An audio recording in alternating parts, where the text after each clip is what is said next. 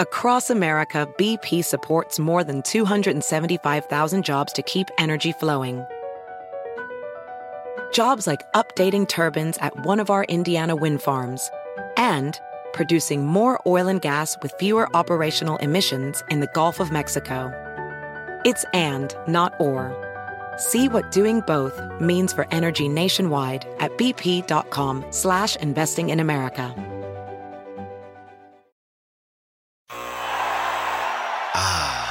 The sweet sound of sports you love from Sling. The collide of football pads. The squeak of shoes on a basketball court. The crack of the bat on a home run.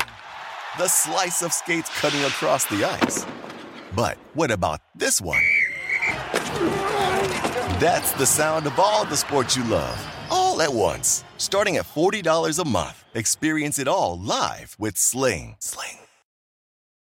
Thursday night edition of the Downtown Basketball Podcast. Got to get to days five and six of free agency. Some curious moves, perhaps. We had seen some fiscal responsibility that now seems to have dissipated a little bit as some of the lesser free agents have found that there's actually more cap space out there that when teams have been kind of holding on to it. We're sponsored today by Betterment. Go to betterment.com slash capspace and learn how to get up to six months of no fees of lower cost automated investing once the no fees expires. We're also sponsored today by ourselves. Dunc'd On merchandise is now available. Go to nateduncanNBA.com. There's a link for merch in the upper right hand corner. Click on that. We've got t shirts still in stock, mugs, hats will be coming very shortly as well. We've had a nice response to that. Get it. I'm hoping that maybe by some miracle I will see a Dunc'd On t shirt at Summer League. They sold out so quickly in the first run that I didn't even have a chance to get a few for myself and my family and Danny who basically is family at this point. And so I ordered some more and they arrived, but I already left. So I'm not even going to get a chance to wear my own t shirts, but figured we let the listeners get first crack at it. And also don't forget about our Patreon account as well, patreon.com slash Duncan Leroux. Danny tomorrow morning, maybe even by the time you listen to this, will be doing his airport AMA. We've already got like 45 questions from our Patreon subscribers there. That should be fun. We do at least an extra podcast per month on that. And also, I am updating salary sheets and tweeting those out pretty much as soon as every signing happens. That may slow down a little bit in Vegas as my responsibilities grow, but basically within a couple hours or so, I, have been tweeting those out for you guys. Uh, we'll see.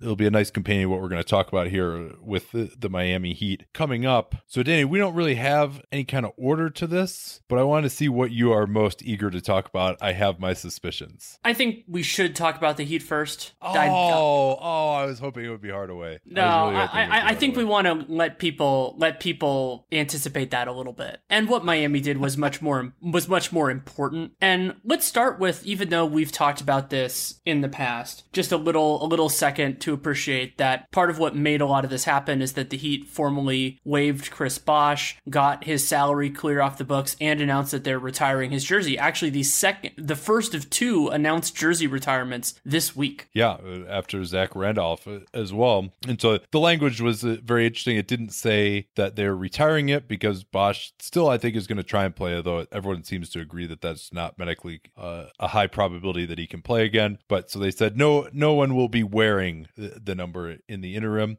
We'll just go in order here. Dion Waiters, four years, $52 million.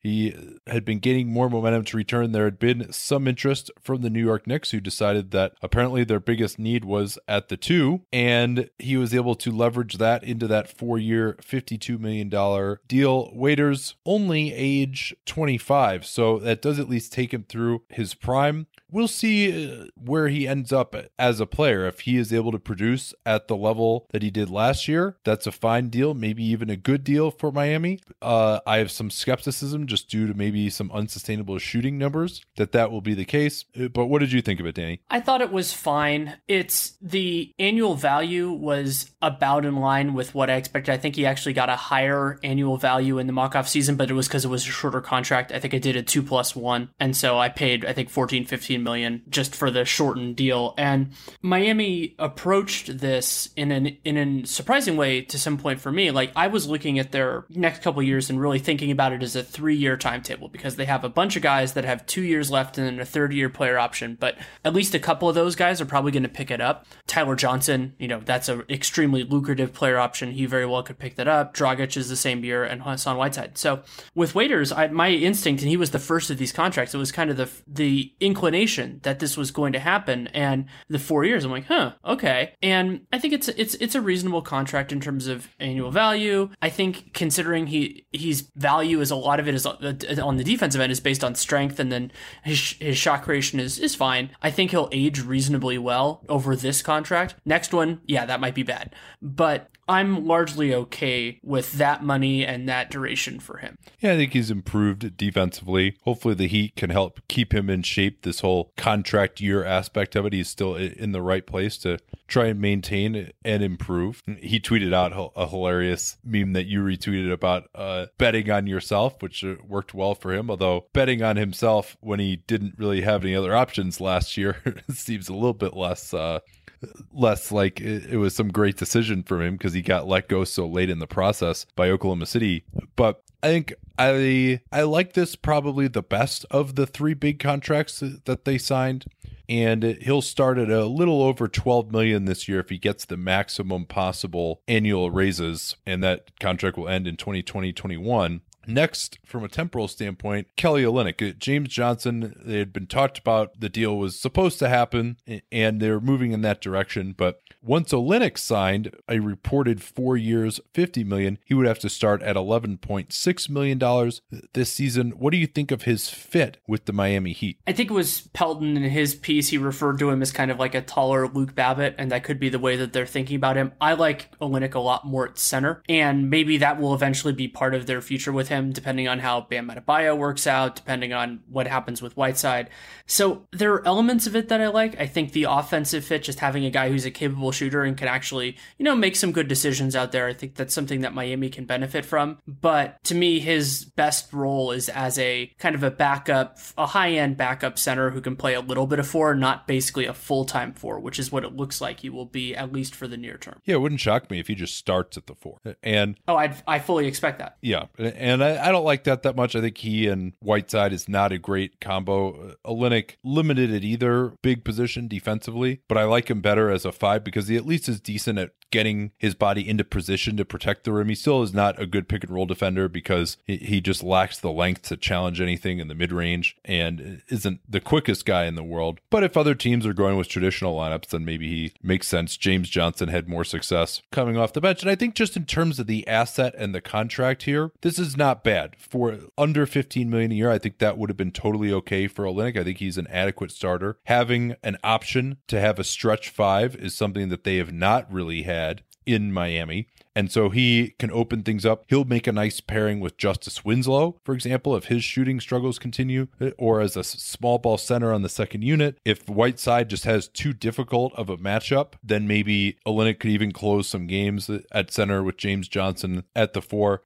A point was made to me today that Olynyk actually has had great games against Miami because Hassan Whiteside couldn't guard him at the five. And so he actually killed Miami. So there might be a little kind of Doc Rivers ishness to this about like getting the guy who played really well uh, against you, uh, much as it was for the Hawks when they signed it uh, or when they traded for Tim Hardaway. Uh, but I, think this is good, and also like this doesn't have to be their team. If you have guys on tradable contracts, you can move things around a little bit. And this is it seemed like there are other teams like the Bulls uh, who were reported to be involved by Woj today the Pacers were in the mix. They had cleared out some extra space, a move that we'll get to more of. So this move I think is solid uh, for Olynyk. Uh, the next one less so. Well, we should set it up actually by another move that I think was spectacular for the the Heat because we're sitting there going, well, how do they have enough money to get James Johnson? Because it had been reported, I think it was by Tim Reynolds, that they were kind of negotiating and they were in process. And we're like, well, they don't have the money anymore. That's part of why the Olynyk signing was so well, yeah, surprising. yeah, actually, yeah. I mean, I guess we, this is even should have even come before Olynyk, but. Uh, uh, was it before? Yeah, I, I, was thinking they were around the same time, and then so yeah, yeah, it, it, was before because they were always talking about all right, they're moving towards James Johnson, and then they. Oh, the you're right, and then it was down. a Olynyk, and you're like, oh wait, what? And then okay, so yeah, so yeah. they traded uh, Josh McRoberts finally to the Dallas Mavericks for a second round or with a second round pick, sorry, for it sounds like AJ Hammons, uh, second year center out of Purdue. And I don't know exactly how he's going to fit in with what they're doing, but uh, in Sioux Falls would be the answer to that. Yeah, that's true. They can. I mean, they've done a good job developing. Maybe they're gonna they'll they'll try it with him, and that's an amazing salary dump because remember, Miami has very few draft assets, and that was why I always thought they were gonna have to eat the McRoberts contract was because they they have two first round picks that they owe to Phoenix, and they have a bunch of seconds. I think they're out like the next four, something like that. And so Dallas isn't seeing this pick for a long time. It might end up being a pretty good second, depending on how that works out. But it's a yeah. I think it's like twenty. I think it's twenty twenty two is the 2097. was that what is? Uh, yeah, yeah. 2022 is the first one they avail. So there's three still left. You can only trade uh, seven, seven drafts into the future. So um, the thing about this this move, it is a salary dump, and McRoberts owed about six million this year. This let's pour one out for the Heat's ambitions of signing Josh McRoberts to and Danny Granger to entice LeBron James to stay in the summer of 2014. and actually, I think McRoberts is the last guy now uh, on the team uh, with Udonis Haslem looking like maybe he'll return for the minimum still, but uh, probably he's done. Uh, the last guy from the LeBron James era, though. It was uh, certainly pretty short lived there. And Hammons, he is, this is a salary dump for Dallas as well. They pick up the second rounder take on about 4.5 million more in money this year when they really looks like they're not tr- necessarily trying to get into the market. And in fact they'll probably just use their mid-level exception uh, at this point stay over the cap. And but Hammons signed a deal for the minimum last year 3 years fully guaranteed. He was picked in the 40s um signed for above the minimum last year, 650K. And then when the minimum salaries went up, maybe which Dallas didn't anticipate, all of a sudden that became a bad contract because he sucked in the D League last year. So it's actually really you're trading six million in guaranteed money for a little under three million. So to pick up a second round pick for Dallas, and Dallas also actually creates another 1.5 million in cap room for next year, which is seems when they're more likely to get into the market. So uh, to and there's really little opportunity cost to taking on that extra 4.5 this year. So I love this for Dallas. I, I think the Heat did well here, but and, and Hammons maybe they'll just end up stretching him as well. You know that'll could be part of what they do here also.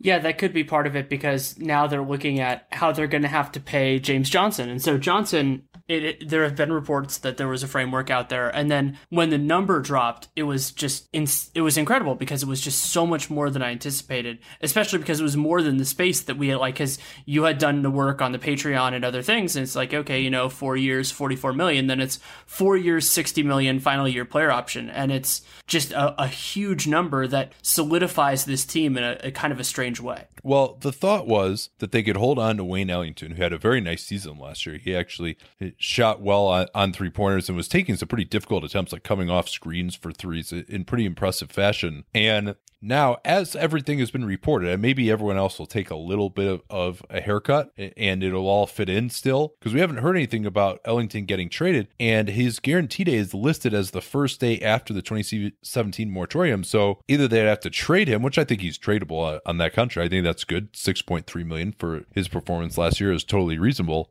I mean, consider Jodie Meeks got the biannual for three million. Uh, Ellington is certainly a solid deal, but maybe everyone will just take a little bit less. It even occurred to me that maybe with Johnson and Waiters, they forgot that you can't give them 8% raises because they only have non bird rights. They've only been on the team for a year. And so that maybe they thought they could start them a little bit lower. But I just have this feeling, because especially because it's Miami, that it's just going to work out and everyone will, everyone will be there still. Uh, we'll see. They'll figure out a way to do it. Um, but, but their, their team is basically done at this point then. And I've gotten questions a couple times on, on Twitter and various things about, well, how do you feel about this? And I think this was a logical endgame. They made a big swing for Gordon Hayward. They missed out. That's fine. And after that, they just basically committed that group. And the big thing that you have to consider here is Tyler Johnson, because Tyler Johnson's contract jumps $10 million next year, and the cap does not rise very much, if at all. So you're losing that amount of space. No, no, it, it, it jumps 13 million. oh, 13 million. this year. Thank you. Thank Yeah, you. For 19, 19 million next year, 5.9 this year. So that's a big problem for them. And that takes away a lot of their flexibility. So you could say, oh, they should have been patient, but they wouldn't have had as good of a team. And with what the East it looks like it's going to be, they'll be competitive. They should make the playoffs if they stay healthy. They'll be fun to watch. They can be engaging for their fan base. And yeah, they probably won't make a conference finals. They possibly could, but they'll be competitive and they weren't going to have any more flexibility for the next three years. And then I think that fourth year is a little bit costly for them, but not devastating in any way. Yeah, the fourth year for, for Olynyk, Johnson, and, and Waiters. And I think. Olynyk, Olynyk and Waiters are, are young enough that I don't think those will necessarily be bad contracts by that point, unless Waiters regresses a little bit. Johnson, on the other hand, he's 30 already. He's had one good year in his whole career. And I mean, I understand bringing him back. But it's just because they're going to be capped out anyway, so why not? But that's going to be a bad contract when he's 33, making 16 million a year. That's going to be ugly. But I will say this: I mean, if if you told me before free agency, when the market has been a little bit more depressed even than we thought it would be, you know, 15 million a year for Johnson seemed about right. Uh, maybe a little bit inflated, but certainly based on what he how he played last year, he's worth that. It's just a question of is he going to regress both because he's 30 and because he had never played at that level before. Olynyk, that's this is actually less per year than I thought he would get. Waiters, I thought he would be right in this area, maybe even a little bit more. Certainly, if these guys had all been on the market last year, it, it- they would have and that's part of something to remember too, just in terms like whether contracts will be tradable. Whatever contract you sign to this year, you still like in terms of is it a good contract? Is it tradable? You have all those other awful contracts around too. So on a relative basis, you don't necessarily only have to compare it to contracts that are signed this year in terms of whether it's going to pass your Nene test or not. And this is basically the path that we laid out for them. They deserve credit for being able to bring back all those same guys and get Kelly Olynyk as well, who I think is really going to contribute. Because remember, uh, Willie Reed is a free agent. They might have been hard pressed to bring him back. And now, I mean, they only have two centers, so they're going to play pretty small. Olynyk is one of those centers. So getting a guy who can start as a stretch four, play some backup five for you as well. Now, they better hope that one of those guys doesn't get hurt because then they're just going to not have a, a, a third center. But Well, Bam that's is the fine. third center, isn't he? Oh, yeah. Okay. I'm sorry. I forgot. Yeah, I still have him down below. So I wasn't looking at him. Yeah, he'll be the third center. Thanks. Well, the question that I have with them is how they're going to handle backup point guard because they have all these combo guards like Josh Richardson, who also is in this crazy position now because they've spent a bunch of money for next year. But Josh Richardson is a going to be a restricted free agent with full bird rights. So how they handle that is going to be wild, and they're, they will have some real challenges there. And so are they going to have one of those guys do backup point guard, kind of the committee sort of approach? Maybe they get somebody for the minimum or the room exception, which they still have. Like th- those are all. you know, I think they'll be fine. Like waiters, waiters is can handle the ball and get to the basket. Johnson has some point forward abilities. Winslow is developing as a ball handler. Richardson is developing as a ball handler. Yeah, I think it, by committee it should it should be good. And they're not out of assets yet. I mean, they don't have their draft pick this year. Their 2021 draft pick, unprotected of the Suns, is looking pretty juicy right now. I will say that because I think some of these guys are really gonna gonna drop off. Dragic, I mean, he's the guy if he regresses, they're going to be in big trouble. Like that's the guy that they really need that they don't have another of option for. But this is a very deep team. They should be able to withstand injuries pretty well, and they still have Winslow. Richardson could be tradable this year. Rodney McGruder, who had a wonderful season last year. So those three guys, and you know, I think Olynyk could be tradable on his deal as well. So uh, although the fit is not amazing because I don't like him as a starting four, he's a good backup five, and he he was by far the best free agent remaining on the market. And so it's like, hey, what else are you going to do with that space? You're going to be capped out next year anyway. Why not just get the best possible asset remaining on the market? Something I want to watch here, and it's going to be hard to predict, but I, I it's an inclination I have, is that if Hassan Whiteside misses time, this team is going to be really, really fun because Whiteside is still a good player, obviously. But the idea of possibly playing not five out because one of them is Justice Winslow, but playing that sort of a scheme with their attacking defense would be a lot of fun. It's the type of thing that we don't get to see very often. And I don't think it's ever going to be their standard, especially with Whiteside having three more years left. But those minutes that we get with a Olynyk at the five and, and closer to their starters out there are going to be a blast. Yeah, and so they're this team they brought it back. It's we talked exactly about this on the off season. They didn't get or I'm sorry, in their uh off-season preview. If we they didn't get Hayward, their best option is probably just bring these guys back, run it back, and you know Pat Riley, I think is 71 years old now. This is probably the last team that he will build, but they still do have maybe if they want to get a trade, some of these guys that they could aggregate salary together. Um, and it's uh they should be in the mix for you know sixth fifth seed something like that in the east which is looking pretty miserable. So that's fine for uh, I, I don't see any other option that they really had for the last couple years. I mean they, they created cap space these last two years. They struck out uh, on 2016 they struck out on their big guy in 2017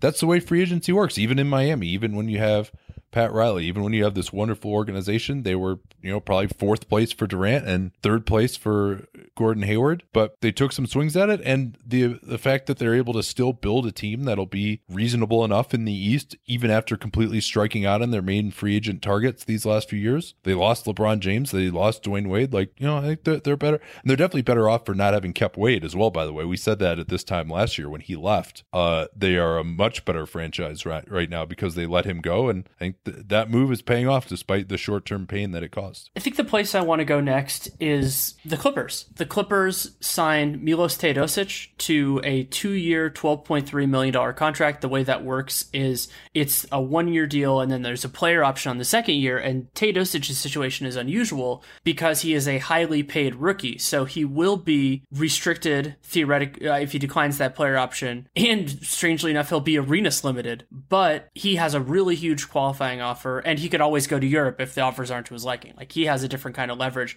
But I'm just, even though it's later than I wanted to, I'm thrilled to see him actually play in the NBA now. Yeah, Teodosic was undrafted back when he was 22 as an automatically eligible international. It grew into being a, a wonderful player. And by the way, the way qualifying offers work if you weren't a first round pick is it's the greater of 125% of your previous salary or the normal qualifying offer is the minimum plus $200,000 unless you are you meet the starter criteria which is a, a, whole different thing. So for a lot of these guys who are younger taking the qualifying offer not a great option right like Matthew Dellavedova had to do that he eventually got paid but you're getting paid you know million bucks a year or something like that or close to the minimum. Whereas for Teodosic, if the Clippers want to make him a restricted free agent, they'll be forced to give him a raise if he accepts that qualifying offer of, of 25%. So if you start with a high enough starting salary, being restricted as one of these European guys who comes over is not the end of the world. Teodosic, uh, we've talked about him at times on the program before when we've done some international stuff. We've gotten a couple of questions about him a passing wizard, to be sure. About six four, not incredibly quick, but I mean, if you just go on YouTube and watch his passing highlights videos, uh, you'll uh, really enjoy yourself, uh, to be sure. And shot it very well on both catch and shoots and on three pointers off the dribble last year. Not a good finisher at the rim at all. Not really. He's always looking to pass first, or he'll try to pull up for the mid range jumper as well when guys go over the screen. And he's kind of, that's not really a good shot for him. He's got someone on his back, but he's he'll take that a little bit too aggressively. And then his defense is absolutely horrendous, even at the European level at the non-USA international level, uh, he will be one of the worst defenders in basketball next year, almost certainly in the NBA. So that's a problem. But he's got Patrick Beverley, a former teammate of his, in fact, with uh, Olympiacos years ago. Uh, Woj tweeted out that Beverley, his alias when he checked into hotels was Milos Teodosic. so now he's going to have to come up with uh, with another one. Do you, do you have a suggestion, Danny, of what Pat Beverley's new alias should be? Yeah, they should go with one of their one of their other teammates, Sophocles Shorts who many people might remember as Baby Shaq like 10 years ago, who I believe he, was drafted he, by the Clippers. That's right. I think they still have his rights, in fact. And uh, before he ballooned to like 900 pounds and was only like 400 pounds, he absolutely killed the U.S. in their last international loss. In That's right. 2006, they had no answers for him in the pick and roll. In, in any event, uh, back to Teodosic, I like the signing for the price. I thought he would be more expensive. I thought he would require a longer deal. I was thinking it would be something in the three years, 30 million range for him. That that's what he would want. He, in theory, is coming over to be the starter. You know, we'll see whether Beverley comes off the bench or not. How long Doc Rivers can deal with his lack of defense. I kind of like him a little bit better actually coming coming off the bench due to that lack of defense, but he can play together with Beverley as well. He and Lou Williams together would be an enjoyable but utterly flammable combo in the backcourt. They probably can't play together too much, but Rivers and Teodosic or Beverley and Teodosic should be okay. And this Clippers team is starting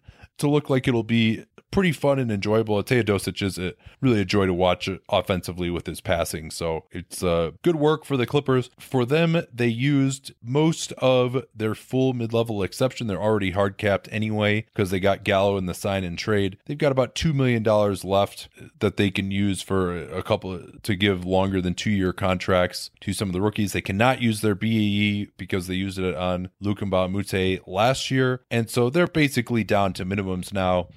Right now, they have about 1.9 million before they get to the tax and they're actually in the repeater tax this year and then about 8 million still below the apron. So they should have plenty of space there with which to work. They do have to fill out the rest of their roster. They're only at 12 roster spots right now. Maybe they could even find a way to bring back Moute, but probably not with that two million a year. And so it'll just be I, I forget even who those draft picks are. Well, he could bought, he could but, use non bird maybe if he was willing to take that. Uh, yeah, maybe they could. That would be that would get him up to like you know 2.5 million or something, which is probably not not quite there. For I still think he could do better than that, but we'll see. It's maybe the market for him will be a, a little bit lower. Before we move on here, want to tell you about our sponsor, Betterment. Betterment presents financial fact number 24. Not all financial advisors are required by law to act in your best interest. This means that if you're better off investing in company A, they may advise you to invest in company B because they may get a kickback from that transaction. A financial advisor that commits to providing advice in your best interest is called a fiduciary, and Betterment is a fiduciary. Betterment is the largest independent online financial advisor and promises to act in its customers' best interest. How? Betterment is built on technology to bring you sophisticated investing and financial advice that is constantly working to optimize your money to help you reach your financial goals, all at a lower cost than more traditional financial services. If you like talking to a person, Betterment also offers calls with their team of CFP professionals and licensed financial experts. Regardless of what service you prefer, you pay only a flat fee starting at 0.25%. There are no additional charges for transactions, transfers, or rebalancing. Betterment also offers other special tools as well, like Tax Impact Preview, allowing you to see the estimated effect any moves you make may have on your tax liability. Not all investment services tell you what your tax bill could be because they may make money from your transactions. Betterment also has Smart Deposit, which allows you to automatically invest any funds above a certain balance in your bank account. This is a great time to get started with Betterment and save for your retirement or other financial goals because Dunc'd On listeners can get up to six months of no management fees. Learn how at betterment.com slash capspace. That's betterment.com slash capspace. All right, you're running this show. Let's uh, pick our next destination. Let's go to the Big Apple. I, I think it's time. you know, there was this there was this fun little like 15 minutes where James Johnson was among I don't I wouldn't even necessarily say he was the worst contract. I, I was I don't I hadn't thought about it all the way, but maybe it was still Blake. But we now know there is no ambiguity at this moment in time what the worst contract of this offseason so far is. And that is former Nick, once a Nick, always a Nick, Tim Hardaway Jr., returning on a four year, $71 million contract. And the. Well, if think, we don't know if he's going to return yet. There's an. Oh, yeah, we know. We know.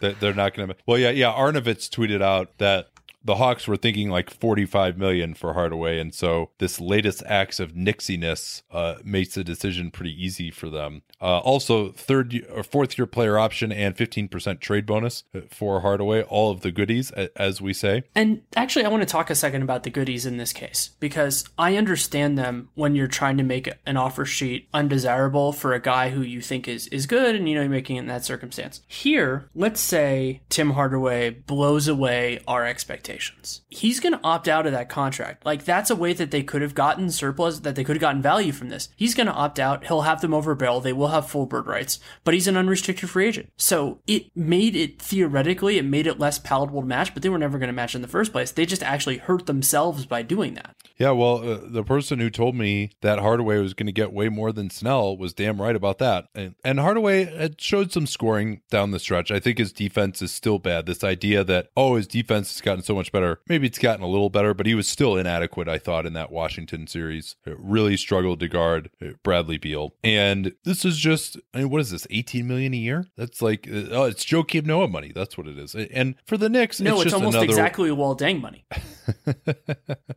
yeah, I think both both Noah and Deng got four for 72, but it, so this is four for 71. For the Knicks, the issue here to me isn't even about this year. It's the years in the future, right? It's just like Tim Hardaway is putting you over the top here that you you really want to eat into your space. We talked about how maybe their plan should be let's try and get guys for a couple of years, and then Kristaps Porzingis will be a restricted free agent. His cap hold will still be pretty small in 2019. Melo will for sure be off the books by then. Uh, 2019, there won't be a ton of space around the league. Maybe Porzingis has just gotten so good that he's undeniable and people want to come play with him in New York. Maybe Ntilikina starts looking pretty good by that point. And now they've reduced their available space in that year uh, by $18 million. And it just doesn't really make sense me for a guy who, again, is not going to move the needle for you as a rebuilding team. Like, does anyone think that the Knicks are going to make the playoffs now this year because they got Tim Hardaway back? And what are the chances that he completely outperforms his contract? I mean, he is a pretty limited guy. He's not going to run your offense. I don't think he's going to be that 25 point scorer game, unless your team is awful and then he's just getting a bunch of touches. And he's not, he's a better defender, but he's not a great defender. So if he's none of those things and your team is building more for the future, then why commit to it now? Like, what's the point? Well, and, and not only that, I mean, he is younger, you know, he's 25, but it's just even at that level, right? Like they're not going to be good for two or three years, and he doesn't get you that much closer to that. I don't, th- I don't think of him as a two way guy. I think maybe if you're lucky, he could get close to average on the wing. And I, I, don't see him as being like some great scorer. You know, maybe he'll be like offensively about an average shooting guard. And it, it, it just, it doesn't really make sense to like spend all this money on a guy like that at this point. And another interesting thing, of course, is Hardaway was once a Knick.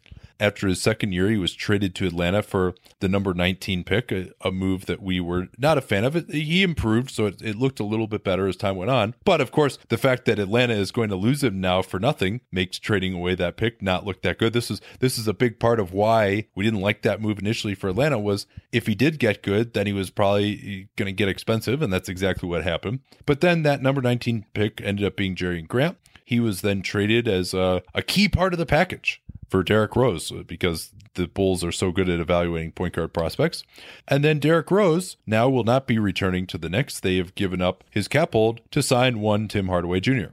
It's a vicious circle, but I mean, so I don't think you saw it. Did you? Did you see the Daily News back page? Oh no! Please tell me what it is. Holy sheet! I like it a lot. I'm I'm a big supporter, but it, it's I mean it's just dumbfounding and there's a reason why bad organizations stay bad in the NBA, and it's because they can't help themselves. And the best the best thing the Knicks have done in, in the recent past, other than drafting Porzingis, was you know when they let Donnie Walsh actually clear the decks. You know when they happened, I mean they ended up botching that. Some of it was bad luck with Amar'e just falling apart, but even so, and they just they they can never get out of their own way. And the other thing, this was actually originally how I was going to lead this whole episode, was the Knicks actually got a huge upset here, and I think it needs to be appreciated. They did, despite almost all odds to the contrary, are going to have the worst contract of the offseason two years in a row. I didn't think they had the money to pull it off, but they were able to. They were able to snatch victory from the jaws of defeat. I'm not sure this is the worst one. I think James Johnson is is worse just in a vacuum because I think Hardaway he's young enough that he'll still be contributing throughout the life of this contract, whereas Johnson, you know, 33, 34 is just going to be worse. But but that made sense to get him right because they right. I think the context is what makes this worse. Like if right. we're talking yeah. player plus salary, you can make the argument. I, I think yeah. I like James Johnson better right now, but you can make the distance argument. But in terms of where each of these teams are, like for the Heat, they were they they had made their bed. The Knicks are far from that, and that's why I think this is the worst contract. Which well, is part of the been... Noah the Noah deal too. That's why that was there for me because it blocked Porzingis from playing his natural position. And, and poor Isola actually praised Steve Mills for being patient and waiting out the market. And uh, now this this happens, and so the talk was like Steve Mills is going to wait. They still don't know, you know, who their president of basketball operations or their GM is going to be. You know, this is a massive. Again, this is like a massive investiture for a guy who doesn't really move the needle, who doesn't have superstar potential, doesn't have star potential. So yeah, it's, it's really quite inexplicable uh, to me. Also, now, I mean, they're going to be limited to the room exception for a point guard. There's no way Ntilikina is going to be ready to start at the point this year. They don't. Uh, the other than that, you got Ron Baker and Chasson Randle on the roster as your point guards. Maybe they can find a caretaker starter or backup with the room exception. That'll presumably be their target. They also still don't really have a three on the roster other than Carmelo, who's really a four at this point. So Hardaway will probably be playing a lot of three, where he'll be even more inadequate. What happens to Courtney Lee now that he's not really a value contract, so but he can still play a little bit. So now you're basically making Courtney Lee redundant. I don't know if they think they can like trade Lee because they probably can. He's making 12 million a year for the next three years, and and they're just. I mean, is there a single good contract on this roster right now that's not a rookie deal or, or uh, well, you know, if, for a second round rookie like uh, uh, Willy Hernangomez? Well, I was going to say Ron Baker if he gets the minimum, but right. I, I, mean, it's it's ridiculous, and they had this opportunity, and just I mean, I, I remember when I was writing the the off season preview for the Sporting News before last season was this whole thing about you know like the preaching patience and how this how the market's going to turn and, and all these things and how if they can avoid this year if they can do that they'll be in such a great spot and then I'm like but it's never going to happen and they were able to do that again. And I think basketball, NBA basketball, is better when the Knicks are good. I think they're better when everybody's good. But I think Madison. How would you know? It's been it's been so long. I guess they were good in 2013. That was the one. Yeah, year. yeah, they were they were good in 2013, and they have they have good fans. You know, they it, MSG is a, an amazing building, and it's a major market team, and they're just not going to be good for a while, and that sucks. It's depressing. Yeah, a buddy of mine, Ben Thompson, who writes a really good subscription tech news newsletter, uh, but also is a huge Bucks fan, uh, was making the point in context to the Bucks that just perhaps the biggest differentiator between the good and bad organizations in the NBA is like the ones that are actually able to prioritize long term success over short term success and I, think I don't know if it's the biggest one, but it certainly is quite up there. And I mean, I love to think it's right. Well, you can't rebuild in New York. Like we can't we can't deal with with uh, this market will never take rebuilding. And then oh well, you can't rebuild in Atlanta. You can't rebuild in Memphis. You can't rebuild in Sacramento. Like this market will never take it. Like what what market can take it? It's not the market taking it. It's the ownership being able to take it and to have the fortitude to do what needs to be done. Yeah. I so mean, should we talk at, about Sacramento at, now? Well, just one, just a quick thing. Look at the Sixers. I mean, yeah, they had some pain for a couple years, but they actually got their stuff together and they they went with an approach, and they're going to be in. I mean, they're probably going to be one of the four or five best teams in the East after this coming year, just because they were able to take those lumps. And I mean, it, it could still fall apart for them, of course, just like anybody else. But yeah, we can turn to the, one of the teams that they built that fortune off of, the Sacramento Kings. Yeah, one year, eight million for Vince Carter. That is an absolutely insane contract. Carter probably limited to about twenty minutes a game. Is he forty or forty-one? I believe he's forty at this moment. Uh, no, forty-one, my friend. Oh no, he's no, he's forty. He's forty right now. He'll turn forty-one early. He'll turn forty-one in next season. Oh, okay. I had him listed as forty-one in my sheet. I guess that was well. Uh, basketball reference age. Sorry, basketball yeah, reference sorry. age is forty-one, but he yeah, is forty. Sorry, sorry about that, Vince. Uh, but nonetheless, I'm sorry. You're still not worth eight million. And this is this is I think Dave Joerger's influence wanting to get the band back together. And you'll recall part of our reason for not liking the moves to get Hill and even more so Randolph was, oh, they have 15 million left. They could take on some bad contracts. But you knew that once the type of thinking that that showed meant that they were going to then go out and do something like this. I mean, and Vince Carter, he's going to probably start for them at the three. I mean, unless they start Justin Jackson, like they, those are the only two threes they have on the roster right now. Uh, so I think, I mean, we'll see how much like Thabo Sefolosha ends up getting, or Tony Allen for that matter. Like those guys, or, or Gerald Henderson, like any any of them would have been better candidates than Vince Carter. So do you I mean, want, you know, do you want a, stat? decent leader. Yeah, let's hear it. De'Aaron Fox was born after Vince Carter was drafted by a year That's and a half. Right. Harry Giles was born a couple months before that draft. Yeah, so that'll be interesting. I mean, I like Vince Carter. He's an, an enjoyable player to watch. I, am glad that he has been able to continue his career this long. He deserves credit for that. I mean, you remember really three years ago, it looked like he was about done. Uh, that first year in Memphis, he really was not able to do much and has brought it back and kept it going. But for the idea, I mean, look at it for this way, this perspective, Kings fans. They could have gotten Miami's 22, 2022 second round pick for just taking on Josh McRoberts. They wouldn't even had to have sent back back salary. You know, they could have just made that same deal and it would have been more palatable to Miami than having to take back AJ Hammons would have been. And they still have seven million in space sitting around. Like, wouldn't you rather do that than to have Vince Carter on the team for a year and then just sign? And Vince Carter is just not enough of an upgrade over whoever you're going to get at the minimum. I mean, this is Dave Joerger wants to like, you know, get Randolph and get Carter, and it seems like he's definitely wielding some more power in terms of personnel right now. But and this is another uh, example here of or at the very least, since you've got Randolph and you've got Hill, you could, uh, and they're not going to have a ton of space next year because I expect that both Garrett Temple and Kosta Koufos are going to opt into their contracts for next year, uh, given where the market has been this year. It'll be even tighter next year, we think. So they're probably uh, not going to have much of a chance for space next year. But so you might as well at least just like, hey, we'll throw a two-year, fifteen million dollar contract at something someone else and who actually could help us a little bit more. So like this is the worst of both worlds of just not getting anything for that eight million dollars and like not even getting that much help this year either. Yeah, they could have thrown an offer sheet at Jonathan Simmons. Good player. He's I, I think of him as more of a two than a three. But I mean, and, and maybe you if you still want Yeah. Vince Carter, you can get him for eight million after that. Okay, where we go next? Uh, let's let's go to uh the Warriors. They signed Nick Young for a one-year deal worth their taxpayer mid-level. I don't think you and I have a difference of opinion. I just think it's how we're interpreting we're interpreting the same set of facts slightly differently. I'll phrase it first as Nick Young is a luxury item for the Warriors. And you can make an argument that that's completely unnecessary, that every team has a margin that is very important, that he doesn't really help them with anything, that he's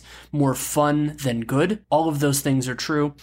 The logic I used, and I wrote about this a little bit for The Athletic, is basketball teams are a complicated ecosystem. There were a lot of talented players on the Warriors that that really wanted to bring him in, and if his offense can come in and the defense a little bit, then adding another perimeter piece that Steve Kerr potentially could trust could actually help reduce the regular season workload for their star players. And if that were possible, that would be a big that would be a big help for them.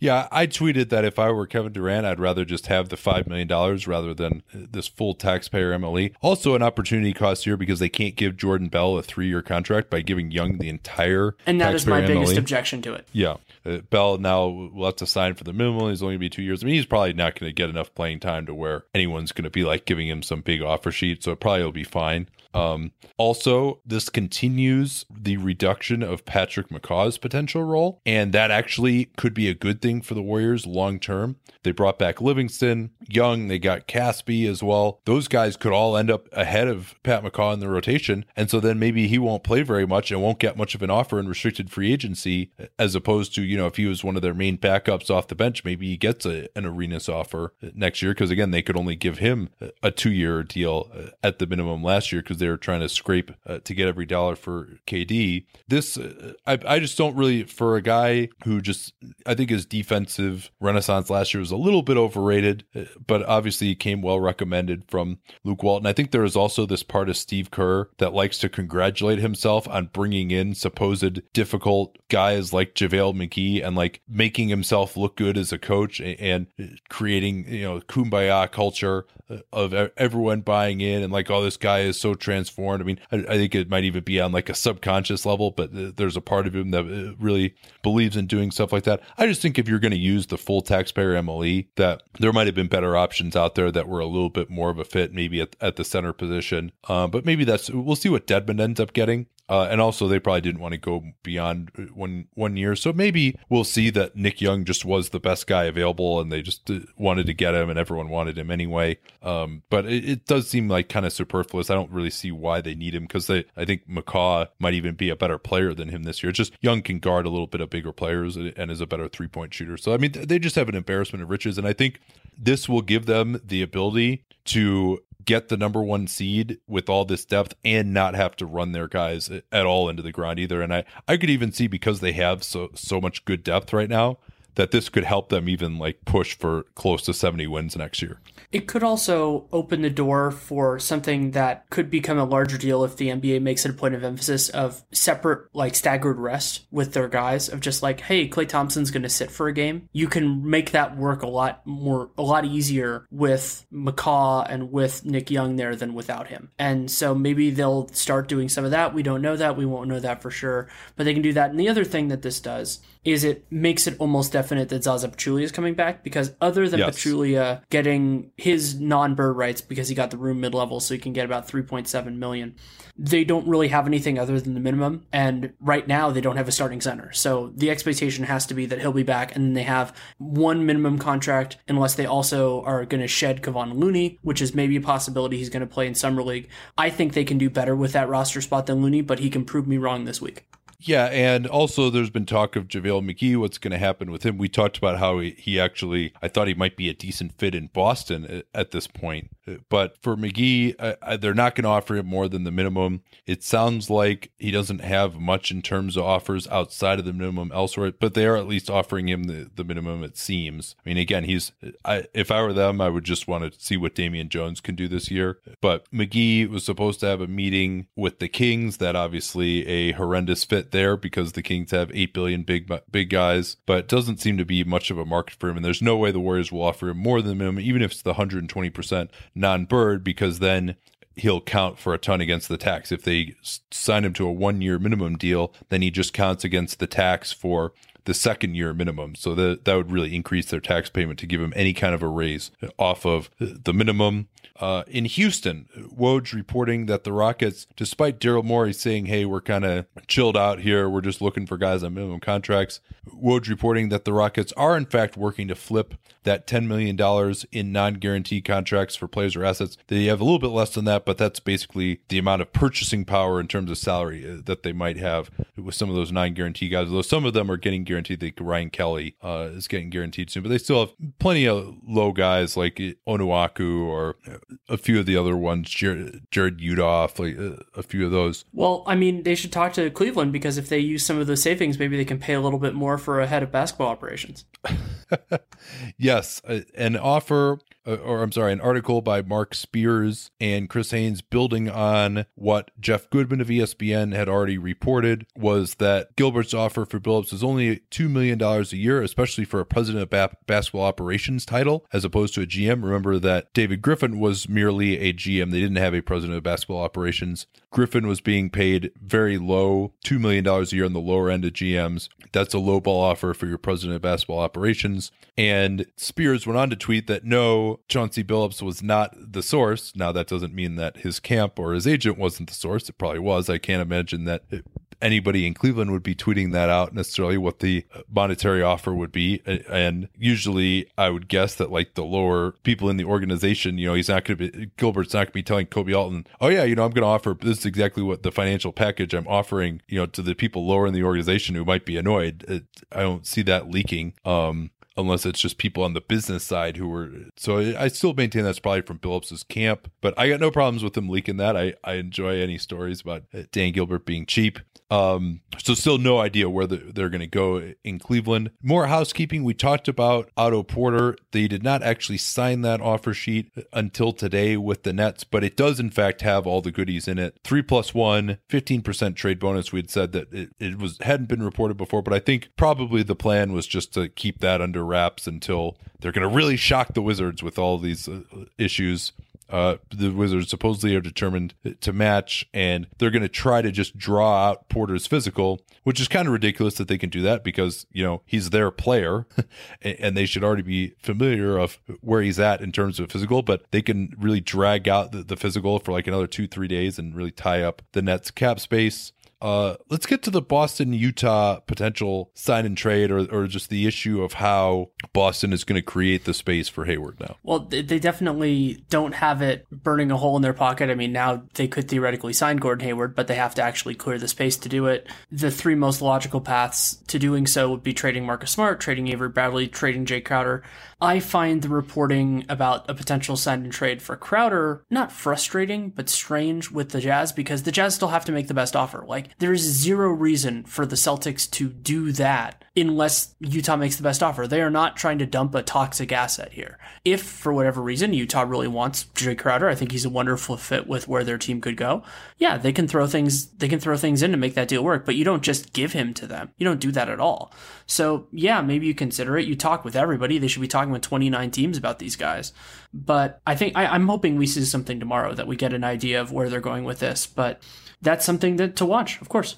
Well, a few things on this. Number one, anybody out of Utah saying that like Gordon Hayward somehow owes it to Boston to get them to do a sign and trade, like, no, that's completely ridiculous. Uh, and then also, from uh, talking to having some conversations today, Jae Crowder, they're not considering including him in a deal with Utah or anyone else. That, in fact, the sign and trade talks are not as extensive as we've uh, been led to believe. You know, that That's that's just what I heard. Take that with a grain of salt. There's been other reporting to the contrary, but I certainly pointed out why it doesn't make sense to do that for Boston unless Utah throws something in, and they're not going to. I mean, I think Utah could maybe use Marcus Smart. I still think that Smart is by far the most logical person to move and we'll see what ends up happening. Even smart, you, you know, I think Boston is going to have to take a little bit less uh, for these guys, maybe if only because teams know they have to move them or they're in the last year of their contract or just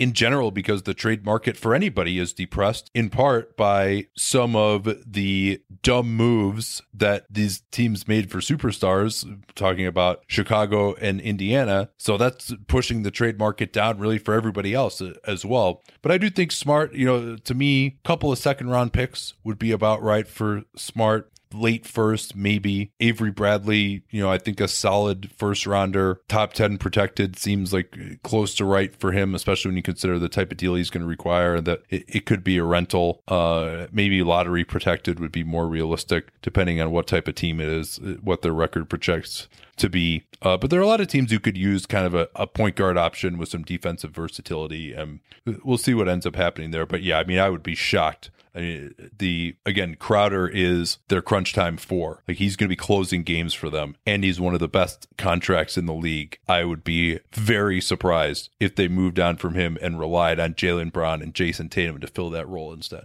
Yeah, I think that's a really good point. I think we should we can end on the more notable things. So we'll do the smaller one as kind of bookkeeping. Monta Ellis, no longer a member of the Indiana Pacers. He had this strange contract where he um, he had a player option, but he couldn't exercise it. I think we talked about it a little bit, but what we found out was that it sounds like the Pacers are going to use the stretch provision on him, which is shocking because there doesn't seem to be much urgency with them. And so instead of instead of taking their lumps now, they're going to spread that money over five years, presumably so they can use that money on somebody else. And especially now that Kelly Olynyk's gone, I have no idea who it would be. Yeah, they were rumored to be in the market for Olynyk. I thought that the reason they were going to be moving Ellis or, or, stretching him was to open up more space for an Olynyk offer. And maybe they did. And maybe Olynyk was just like, you know, fine, I four million, five million dollars a year more. I'm, I'd rather just go to Miami anyway. I finally get a tan for the first time in my life. Uh, and so they maybe dodged a bullet there because that would have been way too much for Olynyk. And then also uh, his fit with Miles Turner is a little bit questionable. Again, I don't like Olynyk playing that much for uh, and Turner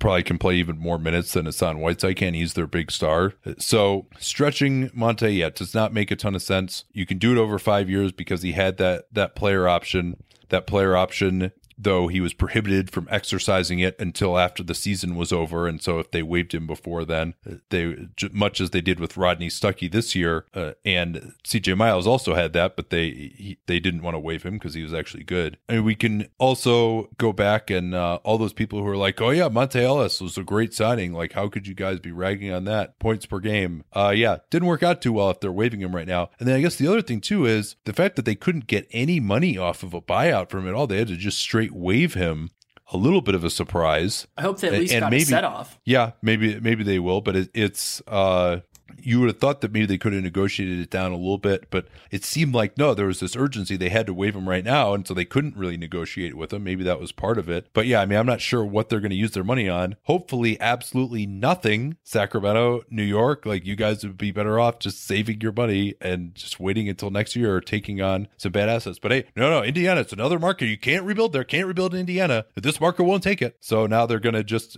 rebuild whether they want to or not and have a lot less assets and a lot less upside to do so because they're probably going to blow their cap space. Uh, I mean, if they just use one one year deals, I'm fine with that. But if they go for multi year deals for guys who are you know in the second half of their careers, it's uh, it'll be vexing. Well, we can transition to a team that hasn't had to rebuild in 20 years. Sacramento, sorry, San Antonio Spurs signing former Sacramento King Rudy Gay, and a, pretty fascinating decision for him because he opted out of 14 million from the Kings that would have been there. He tore his Achilles, so you know he's still working his way back from that, and he signed for pretty similar guaranteed money because the second year is a player option with the Spurs. And I think it's a wonderful situation for him. I think this is a, a nice way to do it for him. Whether it's great for the Spurs or not is kind of an open question for me. Well, I didn't see anybody left on the market with the upside of Rudy Gay. They have a great medical staff there, uh, so I, to the extent that they can get more out of him with that torn Achilles, I'm uh, he's in the best possible place for that. A little bit different this idea that he opted out of 14 million and then he got 17 with San Antonio. You know, I think he thought he was probably going to get more. I thought he would get you know something along the lines of like three for 30. Even you and I were probably too high on what this market would bear until we did. You know, we we knew it would be rougher, but until we did the mock off season, we didn't see exactly how much so.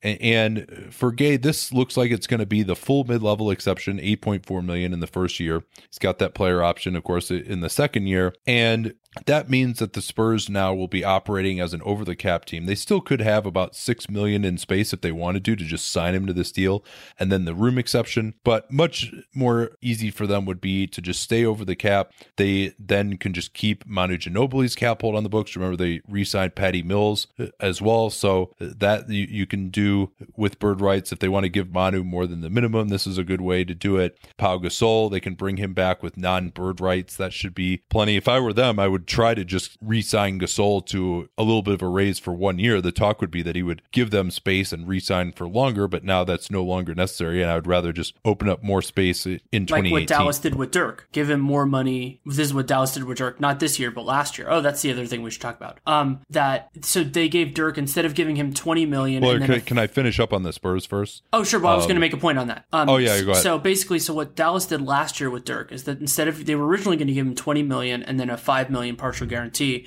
Instead, they upped it to 25 and then gave him a team and then did a team option. That sort of a thing could work with the Spurs.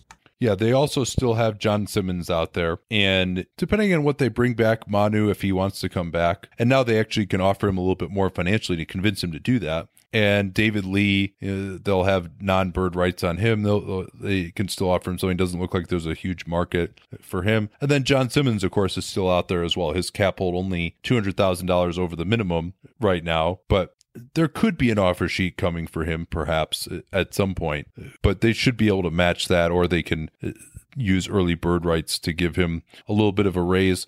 Even with Rudy Gay, even if he opts in next year, LaMarcus do 22 million. He he may opt into that. Who knows? Although he's supposedly a little bit unhappy there. But if if uh, both Gay and LaMarcus opt in right now, uh, they would be about 30 million in room for next year. Uh, if those guys opt out, then you're up at really 60 million. And that doesn't include, of course, anything that they would give Gasol that went longer than one year or, or Simmons. So that maybe if they give Simmons enough, they could get down below max space for next offseason. Uh, but they're still looking relatively flexible uh, for that as well. So it looks like it's just going to be the band back together. They're going to replace Dewayne Dedmon with Rudy Gay. If Gay can play at all, maybe they'll play a little bit smaller. And that'll be interesting. I remain skeptical about that, whether they would play smaller more often with Gay and Leonard together in the front court uh, at forward next to a center. I what do you think about that? You think Pop may have seen the light on this at all, or is it still going to be, you know, that they're going to play two traditional bigs at all times? I think I think we'll see maybe a little bit more of it, but I don't think it's going to be like a landscape changer or anything like that. That that doesn't seem like pop to me. And yeah, Rudy Gay he shot thirty seven percent on threes this past year, but that was the first year he. I mean, he was more in the like thirty four range for most of most of his career. And thirty four is fine. It's just not. It's you don't yeah. want to assume that he'll his, get better shots though. He'll oh yeah, that's that's definitely theory. true. And and so this is fine for them. I always get a little bit queasy with player options in this sort of a circumstance because it's only going to happen if something bad occurs. You know, like that. It's a reasonable number. So if, if he, you know, if, if he doesn't get all the way back from the from the Achilles injury or something like that, then you have it on your books, and you, it's probably harder to move. Granted, the Spurs are going to have so much space; it's not a big deal. It's it's not a huge yeah. thing. They could stretch him too if they had sure to. if they had to, and so it's not. It's I, I see some of the downside possibility, but again, he's a talented player, and he's only making eight million, so it's not. It, it's it's totally fine. This also gives them just a little bit more scoring and, and playmaking. I mean, it looks like at the point it's just going to be Dejounte Murray and it's going to be Patty Mills, and they, they still have their BAE available if they wanted to bring somebody else in as well, uh, another point guard option. I think that's really their one weakness at this point. Uh, they're back to having like no athleticism in the front court again uh, without Dedmon, uh, who still, from what I understand, his market is supposed to be a little bit bigger than maybe like the room exception in Boston, uh, for example. We'll see whether that actually turns out to be true or not. Uh, but it's, I mean, the Spurs team could be just as good as last year, and they're kind of biding their time. They didn't screw things up for 2018 too much, and the, they'll they'll be in the mix with Houston. They'll be in the mix with maybe OKC. The Warriors, they'll be below them, obviously, again this year. So I think is, is that do it for us? I think it probably will. Um, no, we should talk about Dirk. Oh yes, thank you. Uh, two years, ten million dollars, second year team option, flat five million, and that makes sense. You know, it's it's fine. He wants to. He's done the the kind of the the. I guess it'd be a teeter totter, maybe. It'll go all the way up and then all the way down. and I mean, some of that is just to facilitate other moves. This one might not be. I mean, it might be to facilitate Josh McRoberts. And the other thing, if he wants to come back next year, is it gives them a lower cap hold to build off of. If he wants to have a last year, but they want to spend money in 2018, which we've speculated is a possibility for them, we'll have to see. But you know, Dirk can do whatever the heck he wants. Yeah, much as they had last year when he had been making eight million, and so his cap hold was only about twelve. They were able to keep that on the books uh, by trading away Jeremy Evans, uh, and then they were able to pay him twenty five million. So the next year his cap hold will be one hundred and ninety percent uh, of that five million that he made this year. So nine point five million and then you know they can add in around him and then they can give him another one last balloon payment if uh, he wants to play again which he said he wants to play for two more years. Any closing thoughts here before we uh, wrap it up? Well instead of closing thoughts i'll give a plug. I, I recorded a podcast with Ben Golliver, Sports Illustrated, we went through, we didn't go through piecemeal, we did more big, big picture stuff on basically everything that's happened since the draft. And so it was a lot of, I mean, when you're thinking about this, we went through like 45 minutes before we even got to Gordon Hayward. I'm like, that's how crazy this has really been. And it's, you know, it, it, it's basically been a barrage until today and maybe yesterday. I think that's kind of, kind of when it, but yesterday was Gordon. And so I think it's going to be slower now, but you never know. Boston still has to figure out this big piece and, you know, they're going to be moving a starting starting caliber player to clear up, probably, you know, unless we see something really surprising.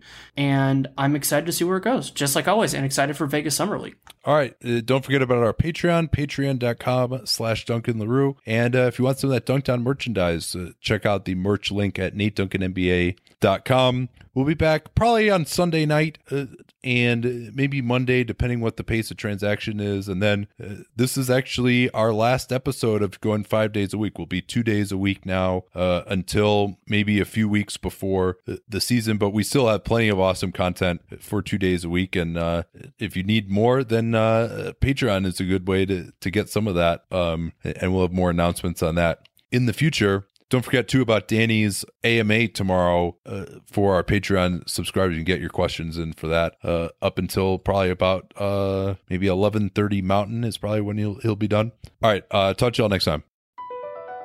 Across America, BP supports more than two hundred and seventy five thousand jobs to keep energy flowing. Jobs like updating turbines at one of our Indiana wind farms and producing more oil and gas with fewer operational emissions in the Gulf of Mexico. It's and, not or. See what doing both means for energy nationwide at bp.com slash investing in America.